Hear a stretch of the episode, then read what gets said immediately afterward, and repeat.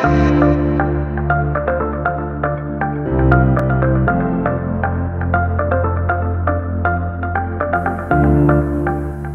morning again. Let's take our Bibles, if we would, turn to the book of Colossians. Let's also stand for the reading of God's Word. So, in the New Testament, near, kind of near the end of the Bible, not quite there, Paul's letter to the Colossians.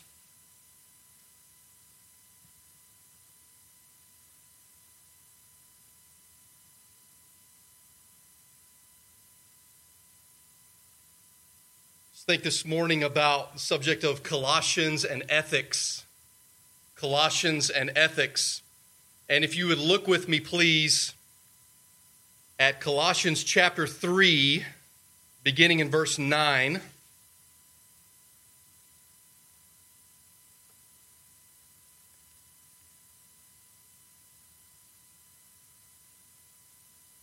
Colossians chapter 3, beginning in verse 9. The Bible says this Do not lie to one another, seeing that you have put off the old self with its practices and have put on the new self, which is being renewed in knowledge after the image of its creator. Here, there is not Greek and Jew, circumcised and uncircumcised, barbarian, Scythian, slave, free, but Christ is all and in all. Let's pray, and if you'll keep your Bible open, we'll keep reading here in just a moment. Let's pray together. Father, I can pray no better than my brother Wilson prayed. We pray that you would help us uh, through the Holy Spirit and the preaching of the word, and in the hearing of the word, and then in the doing of the word. Help us through our Lord Jesus Christ and the gospel of who Jesus is, his perfect life, of his crucifixion and his resurrection. Lord, give to us, help us to repent of our sins this morning, to place our faith in you through Jesus Christ. We pray that you would lead us in this time. We pray in Jesus' name. Amen. We'll let you be seated as we continue to read.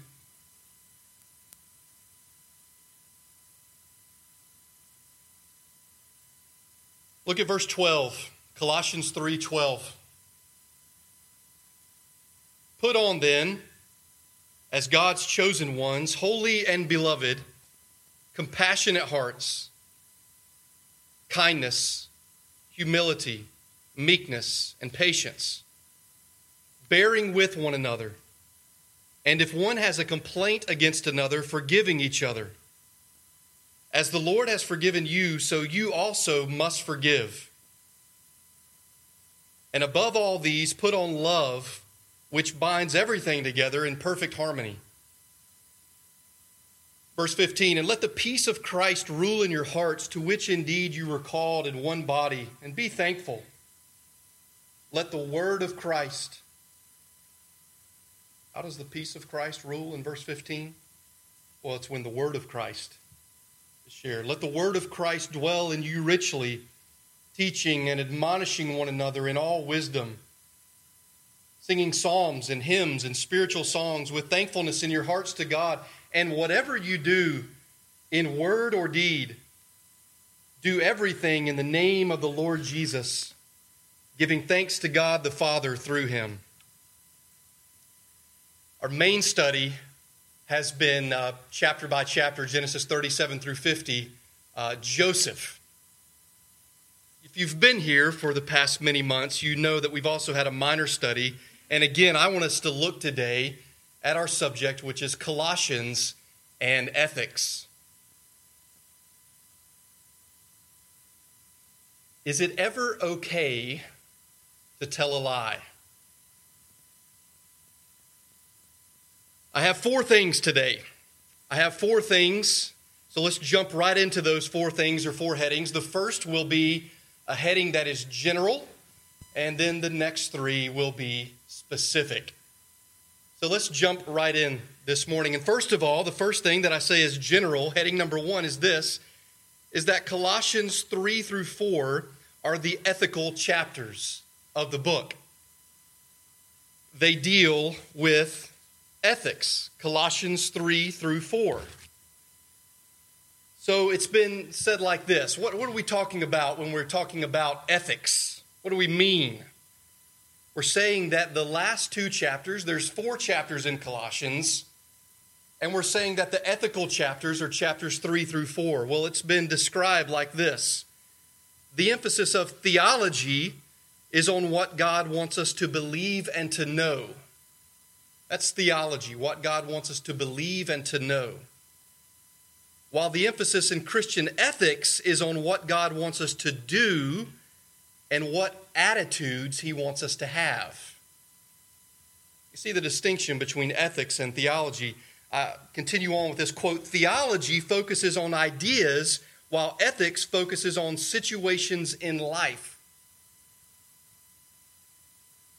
Theology tells us how we should think, while ethics tells us how we should live. Or if you want a succinct, if you want a really short definition of ethics, it could be this the study of morality. I've described it to you like this before. So, with ethics, you're thinking about behavior more than you're thinking about belief. With ethics, you're thinking about what is our Christian duty more than you're thinking about Christian doctrine although we don't want to totally separate the two. If Colossians 3 through 4 are the ethical chapters, and by the way, we want to come back to that question is it ever right to lie? If Colossians 3 through 4 are the ethical chapters of this short letter that Paul has given, then what of chapters 1 and 2? What of those chapters? Well, very simply, not as much emphasis on behavior, more emphasis on belief in chapters 1 and 2. Not as much emphasis in chapters 1 and 2 on duty, and more emphasis on doctrine.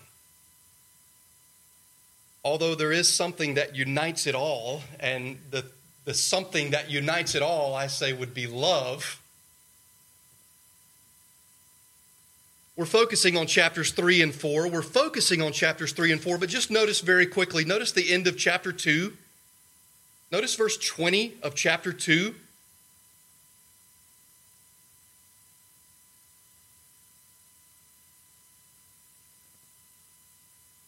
If with Christ, Paul says to them in Colossians 2:20, if with Christ you died to the elemental spirits of the world, why? As if you were still alive in the world, do you submit to regulations? Do not handle, do not taste, do not touch, referring to things that all perish as they are used, according to human precepts and teachings. These have indeed an appearance of wisdom in promoting self made religion and asceticism and severity to the body, but they are of, what does he say here at the very end? Do you see that? Before he gets into the ethical section in 3 and 4, what does he say? These are of no value in stopping the indulgence of the flesh. If you know what legalism is, legalism will not help you. Because the thing that we don't want to promote, verse 23, precisely the thing that we don't want to promote is self made religion. We want to promote uh, God inspired religion. We want to promote God made religion. We want to say that the gospel makes Christians, Christians do not make themselves. We're not promoting, friends, self made religion. If there is a key verse in chapters 1 and 2, which we're just about to leave, okay? We're just going to leave chapters 1 and 2. I just want to show you 3 and 4 are dependent on the first two. If there's a key passage, I say it's 2, 6, and 7. 2, 6, and 7. Therefore, Crossway, as you received Christ Jesus the Lord, so walk in him, rooted and built up in him and established in the faith, just as you were taught, abounding in thanksgiving. That's the key verse. As you receive Christ Jesus the Lord, so walk in him. Well, that's the general statement. Simply that chapters 3 and 4, the ethical chapters of Colossians, but then let's get into the three specifics. Let's get into the three specific, you may say, ethical issues. First of all, look with me. First of all, look in chapter 3 at verse 17. Chapter 3, verse 17. It says there, whatever you do, in word or deed, do everything in the name of the Lord Jesus, giving thanks to God the Father through him. He says, giving thanks to God the Father through him. This first issue that we see here is, friends, it's the issue of thanksgiving. This is not going to be the main issue that I highlight, but it is Thanksgiving week. This is very clear here. It's very clear in verse 17. By the way, it's very clear in chapter 4, verse 2. We won't look at that. Chapter 4, verse 2, but look at verse 16. Chapter 3, verse 16. Let the word of Christ dwell in you richly, teaching and admonishing one another in all wisdom, singing psalms and hymns and spiritual songs. What? What? With thankfulness in your hearts to God. And so if we work our way backward, we have in verse 17, in verse 17, giving thanks to God the Father through him. We have in verse 16, singing psalms and hymns and spiritual songs with thankfulness in your hearts to God. I've already mentioned chapter 4, verse 2, but what about verse 15? Verse 15, and let the peace of Christ rule in your hearts, to which indeed you were called in one body, and be thankful. And be thankful. This is not an ethical issue like we typically think. This is not uh, in, in vitro fertilization or the issue of abortion or the, or the issue of capital punishment, as you may think of typical ethical issues, divorce and remarriage. But in this ethical section, Paul seems to want to say to us over and over again Crossway Church of Goldsboro, give thanks. Give thanks. The hymn that we sometimes sing from the Getty says, My heart is filled with thankfulness.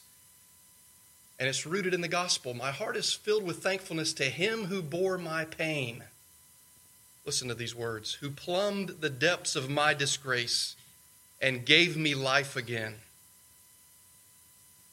If we have nothing else for which to be thankful, and we do, let us remember that if we are believers, we can be thankful for the gospel who crushed my curse of sinfulness and clothed me in his light and wrote his law of righteousness with power upon my heart.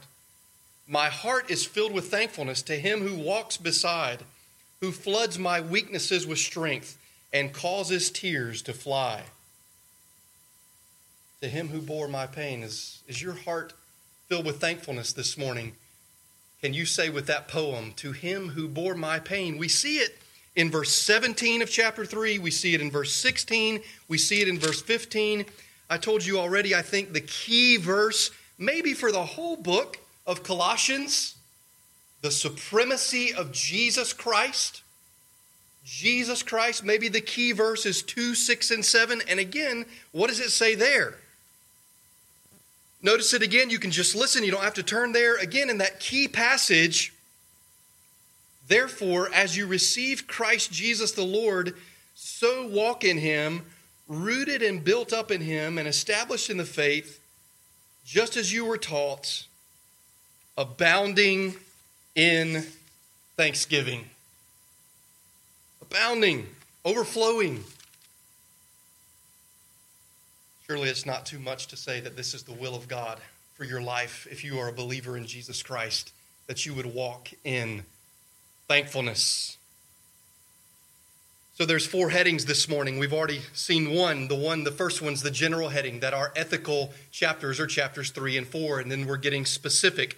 The first way that we're getting specific is by looking at this issue of thanksgiving. But then secondly, secondly, let's look at the issue of of lying. Lying. You can call chapter, Colossians 3 and 4 the ethical chapters, or, or, look, you can call them the chapters that deal with behavior, or you can call them the chapters that deal with Christian duty, Josh Moody calls these chapters, Colossians 3 and 4, he gives them the title of Everyday Holiness. Everyday Holiness. It's been said, my dear brothers and sisters, listen, it's been said believers are not called to escape the world, but to obey God within it. You know that, right? Believers are not called to escape the world, but to obey God in it. How are you going to obey God in the world this week? Knowing, having that understanding that our calling is not merely to wait on the second coming of Christ. That is our calling. Our calling is to wait on the second coming of Jesus Christ, but it's to actively wait. If our calling is not to escape the world, but to obey God within it, then we are to be thankful and we are to be people of the truth. This is the third thing. We are to speak the truth Look at what we read earlier. Look back at verse 9. Look back at verse 9 of Colossians chapter 3.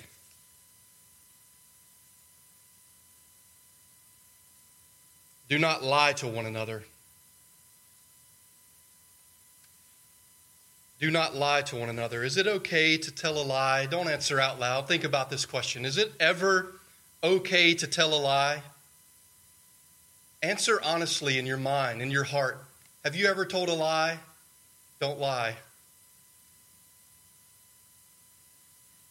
Does God care? Is it that big of a deal?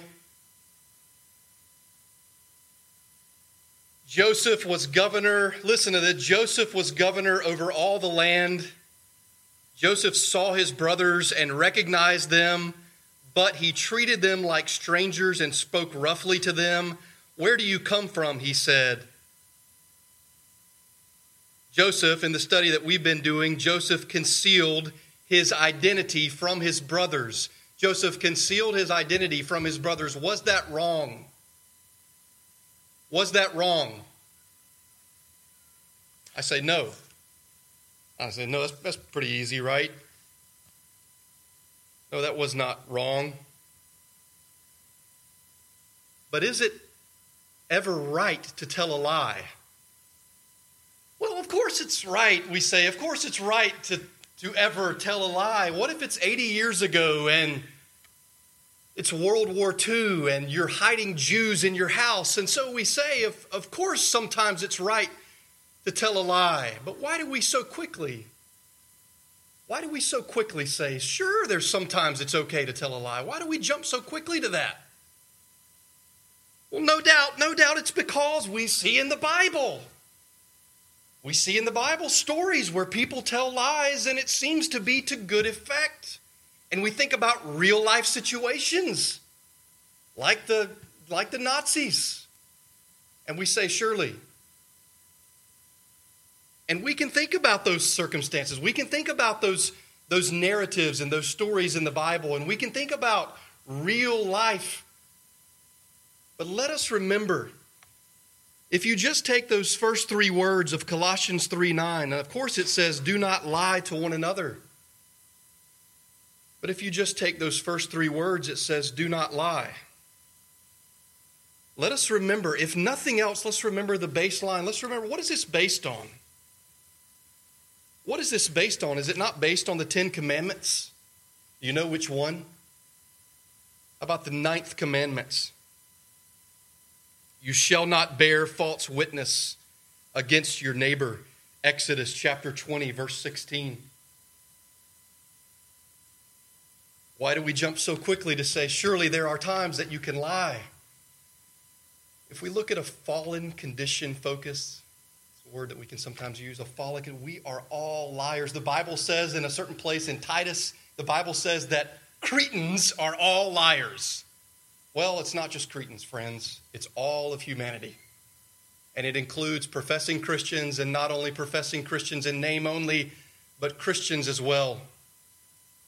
But what does this passage say as we look at this second specific ethical issue? What does it say here as we think about Colossians and ethics? Well, clearly, Paul is concerned for the health of the community. Do you see that?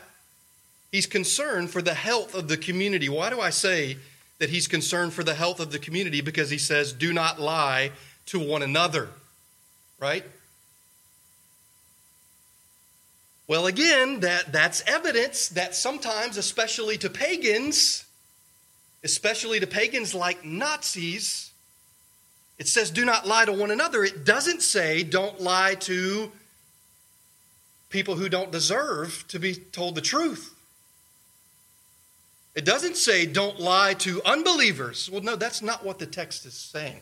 Surely you can see, surely we can see, right? The text does not mean, because what matters is what the text means. The text doesn't mean don't lie to one another, but it's okay to lie to unbelievers. No, surely Paul's emphasis is on the health of the Christian community. That is his emphasis, the health of the Christian community. But surely he does not mean it's okay to lie to unbelievers. The Ten Commandments are clear on this issue. We're not talking about actions that deceive.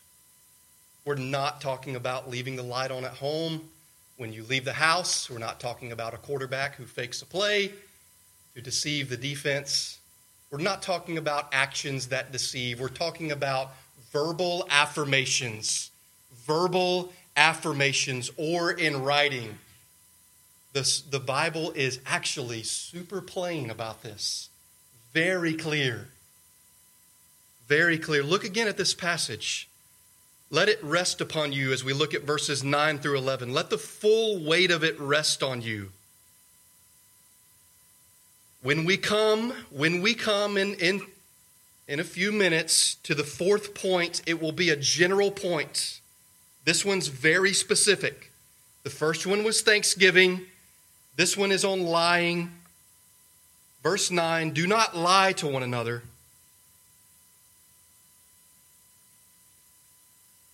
Why, Paul? Could you uh, ground your statement? What's your foundation for saying that? On what basis do you give us this prohibition? What's your ground for saying that, Paul? Do not lie to one another, since or seeing you have put off the old self with its practices and have put on the new self, which is being renewed in knowledge after the image of its creator. Here there is not Greek and Jew circumcised and uncircumcised, barbarian, Scythian, slave, free, but Christ is all and in all. If we were to continue reading in verse 12, he would say, Put on then as God's chosen ones, holy and beloved. If you're a Christian this morning, you're loved by God. Let me just throw that in there. Verse 12. If you're a Christian this morning, you are loved by God, you are chosen by God. But I want us to focus for another minute on verses 9 through 11. And I want you to see that word in verse 11 here. Where? Here, where? I think that's important. Don't lie to one another. Verse 10, you have put on the new self. He's not so much saying put on the new self. He says you have put on the self, new self. Here, there is not Greek and Jew. And I just want to remind you, my dear brothers and sisters, or if you're here this morning and you're not a member of a local church, or you're here this morning and you're not a believer, which is to say you're not a follower of Jesus Christ, that Jesus died on the cross for individuals and he died to purchase for himself a people, that Jesus loves the church. And what I want to show you from the text is it not interesting. I think it's very important that he says in verse 11 here, and I'm saying here where? What's what's where? And I want to show you that in these three verses he's actually and ultimately talking He's ultimately talking about the church. He's talking about the new covenant community of the people of God. You get that? He's talking about the new covenant community people of God, which is interesting because you have put on the new self, and all we think about, all we think about sometimes, unfortunately, sometimes we think in such individualistic terms. We think about me and Jesus, and that's, that's good. But even here, when he uses a phrase in verse 10, when he uses a phrase that does speak of the individual, it does, it does. The new self. What's he ultimately talking about when he talks about the new self? When he says in verse 11, here, he's ultimately talking about the church. He's concerned for the community.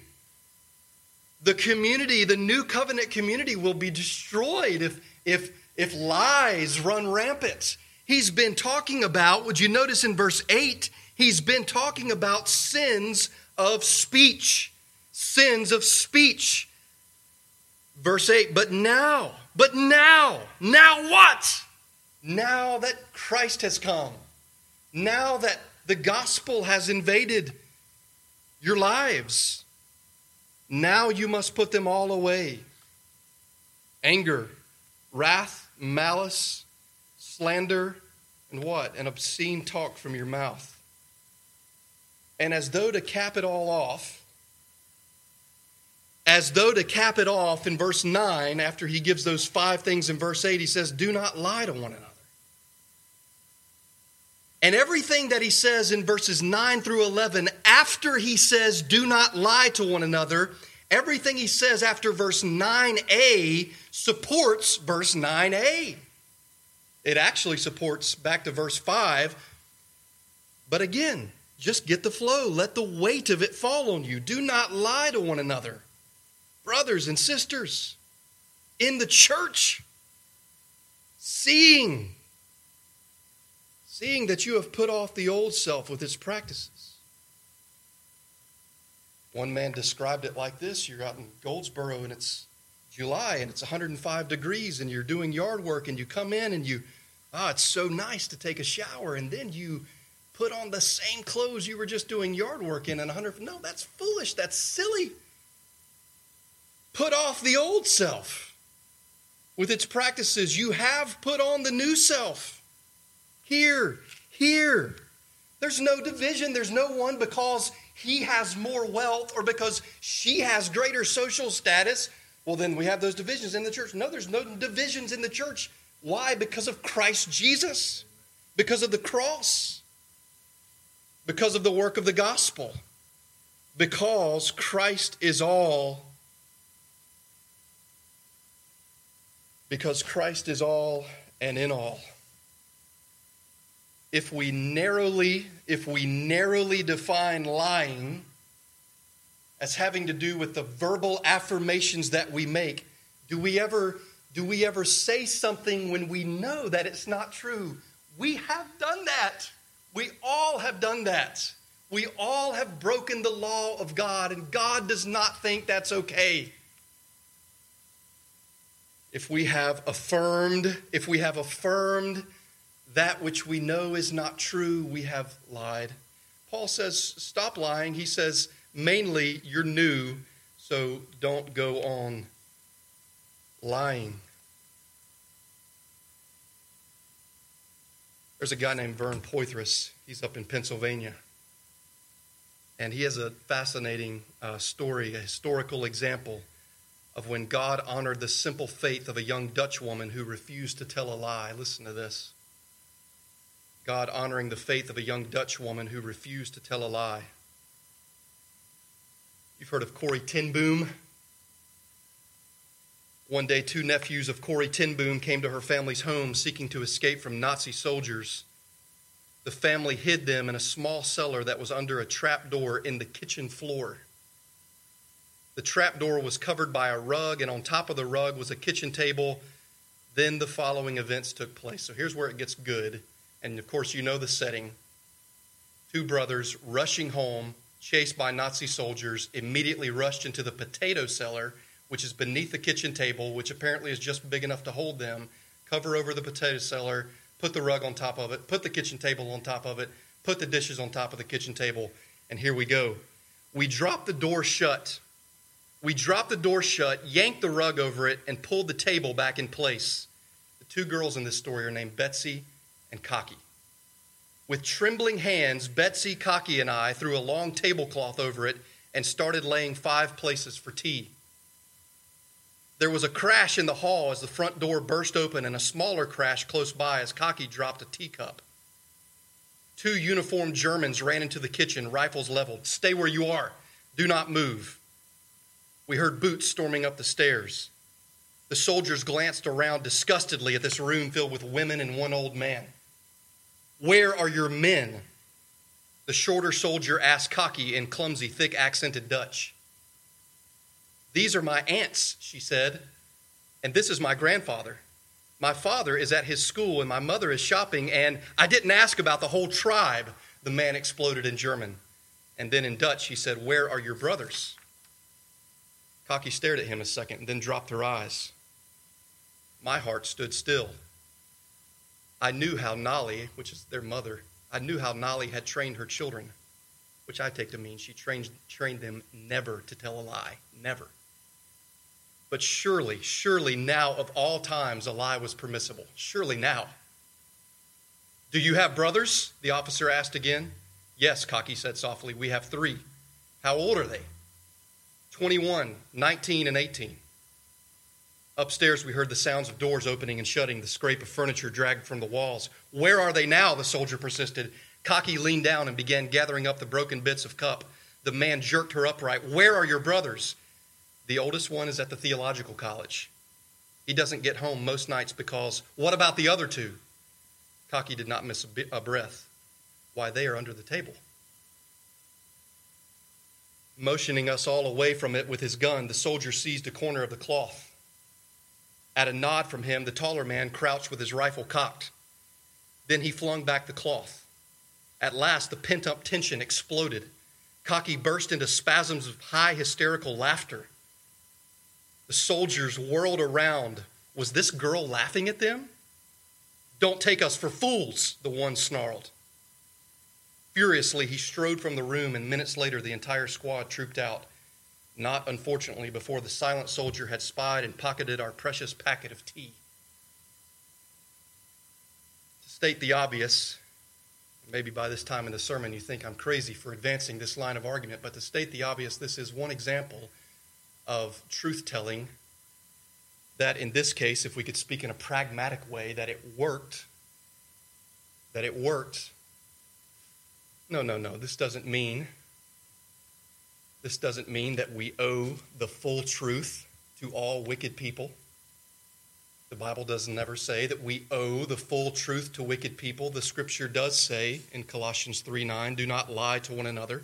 It does say, do not lie. It does say in the ninth commandment of the Ten Commandments, which in its original context pertains primarily to courts and to the courtroom setting, but also beyond, we can think about.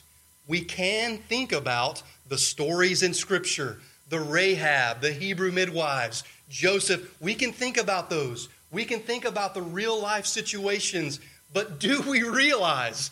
Do we realize that the world, apart from the grace of God, is filled with liars? do we realize that the fundamental premise is this do not lie. Do not lie. Trust in God. Wayne Grudem says this is a remarkable instance of God's providential protection, this Corrie ten Boom story. It's a remarkable instance of God's providence. But blurting out the location of hidden people is certainly not the only thing that can be said You can always be silent. You can always talk about a hundred other things.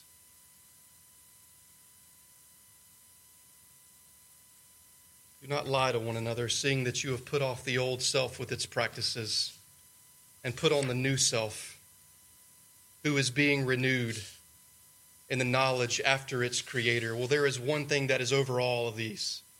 The three specific things, the three specific things this morning are first, let us give thanks. Let us be people of the truth. Let us speak the truth in love. But there is one thing that is over all. There is one thing that is above all. This is number four. This is the third specific thing. Was required to read an ethics book 15 or 20 years ago in a seminary class. It was required. And the ethics book was entitled The How and Why of Love the how and why of love. Verse 14 of chapter 3. Colossians 3:14 and above all these put on love which binds everything together in perfect harmony. Above all these put on love. You're in a situation and you've been trained like this lady Nollie's children never to lie. And one thing you can do is the same thing that Jesus told his apostles, and you can pray in the moment. And you can say, God, I trust you. And you can pray right there in the moment, God, help. God, help. And back to this overarching ethical issue. What is it when we talk about Christian ethics, when we talk about morality, and not just morality, but Christian morality? And when we talk about behavior, and not just behavior, but Christian behavior, and, and duty, but not just duty, duty that's rooted in the gospel. Because we do not pull ourselves up by our own bootstraps. We are not self made men and women. Above all these, put on love Paul writes in Colossians 3:14. Above all these put on love. Turn back for just a moment to Ephesians, back to the left. Turn back just a little bit to the left to Ephesians. Ephesians chapter 5. This is the overarching ethical principle.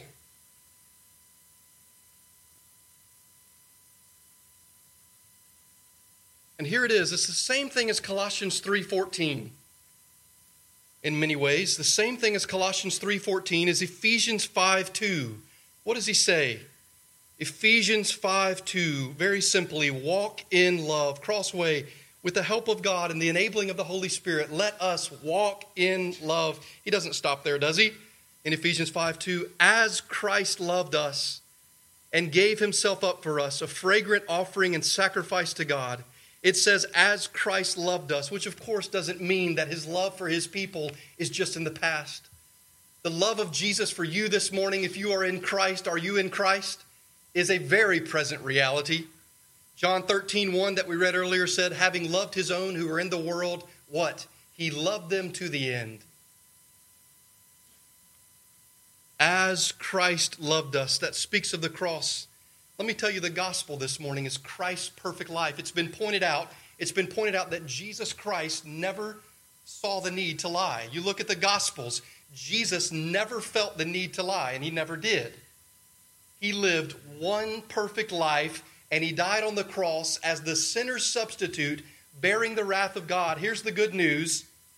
Here's the good news. When you look in the mirror of the Bible, the Bible's like a mirror, and when you look in the mirror of the Bible, or the Ten Commandments to be specific, you find that you and I are ugly, and we're way more than ugly. We've broken God's law, and we are clearly deserving of hell and condemnation and damnation under the wrath of God. But the gospel tells us that Jesus himself, the Son of God, listen to me, the Son of God bore the wrath of God the Father on the cross for liars like you and like me. In Ephesians 5 and 2, again, I underscore this as Christ loved us and gave himself up for us, a fragrant offering and sacrifice to God. Listen, not only did Jesus live a perfect life in which he never felt it necessary to lie at all, but what this all comes down to, look at me, what this all comes down to is the character of God. The character of God. And I'm still talking about the gospel. I'm still talking about the good news of Jesus, the character of God. What do I mean? God cannot lie. God cannot lie. It all goes back to the character of God. And oh, by the way, Ephesians 5 1, therefore be what? Imitators of God. As beloved children, you are loved in Christ. Not loved the way the world defines love, but love the way the gospel in the Bible defines love, which has a lot to do, does it not, with self sacrifice. Love does not have a lot to do with self fulfillment, it has a lot to do with self sacrifice. And not mine, but Christ's. Be imitators of God. All these things that we're talking about, specifically lying, it has to do with the character of God. God cannot lie. He cannot lie. And there is mercy and grace. There's mercy and grace for repentant liars, for repentant, serial people who are ungrateful, for those who do not walk in love. Look at verse 4 of Ephesians 5. Let there be no filthiness let there be no filthiness, nor foolish talk, nor crude joking, which are out of place, but instead let there be thanksgiving. Let your mouth be used for something positive, because out of the overflow of your heart, the mouth speaks, Jesus said. Let there be something positive, thanksgiving, and not filthiness, filthiness, not foolish talk, not crude joking, and certainly not lying. Certainly not lying. How about Ephesians 4 25? Look up with me just a little bit. Verse 25 of Ephesians 4. Therefore, having put away falsehood, let each one of you speak the truth with his neighbor, for we are members one of another. I'll say the same thing I said in Colossians with Ephesians 4:25. He clearly does not mean, "Oh, it's okay to lie to unbelievers." I'm just telling you don't to lie in the church. No, it's because his special emphasis, his special concern is the new covenant people of God, the church. We need to grow together, as the ladies were doing on Thursday night, studying the Trinity, and the men are studying maturity. We need to grow together. We friends, friends, let us not coast, but let us move on and let us move on and let us grow to maturity, rooted in the gospel, rooted rooted in Colossians 3 1 through 4. Rooted in Colossians 3 1 through 4. And I'll read this and I'll be done. Thanksgiving. Give thanks. Speak the truth. Walk in love. As he loved us. Colossians 3 1 through 4. If then you have been raised with Christ, seek the things that are above where Christ is, seated at the right hand of God. Set your minds on things that are above, not on things that are on earth, for you have died and your life is hidden with Christ in God. When Christ, who is your life, appears, then you also will appear with him in glory. Let's pray. Let's take a moment of silent prayer.